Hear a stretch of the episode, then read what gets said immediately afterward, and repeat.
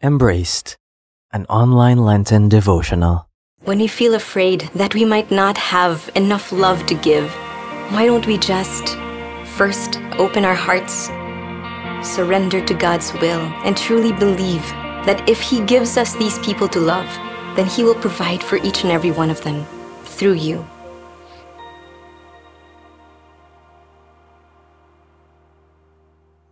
As a mom, I have been incredibly challenged with the task of taking care and raising up my son. He is right now five years old, so he's really uh, makulit. but last November, actually, we had a miscarriage. So that was our second child. And today, we're pregnant again. So I'm with my third child.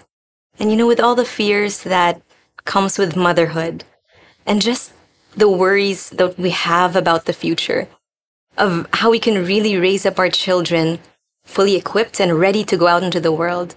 You know, God has been calling me and telling me, don't be afraid.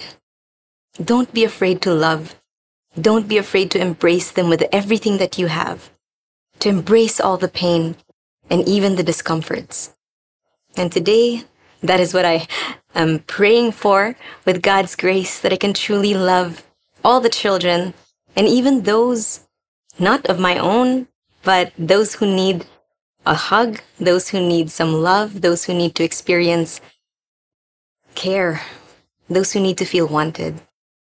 You know, I love the story of actually my son's really good friend.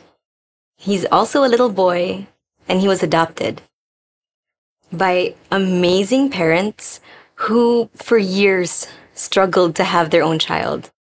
But they opened their hearts up to God, they surrendered to God, and they welcomed into their home a beautiful baby boy. And today, he is really an incredible playmate. He's so kind and he's so generous to my son. You know, when we feel afraid that we might not have enough love to give, enough resources really, why don't we just first open our hearts surrender to God's will, and truly believe that He is provider. That if He gives us these people to love, the people you already have around you, to care for and to love, then He will provide for each and every one of them through you. Brother and sister, don't be afraid to love.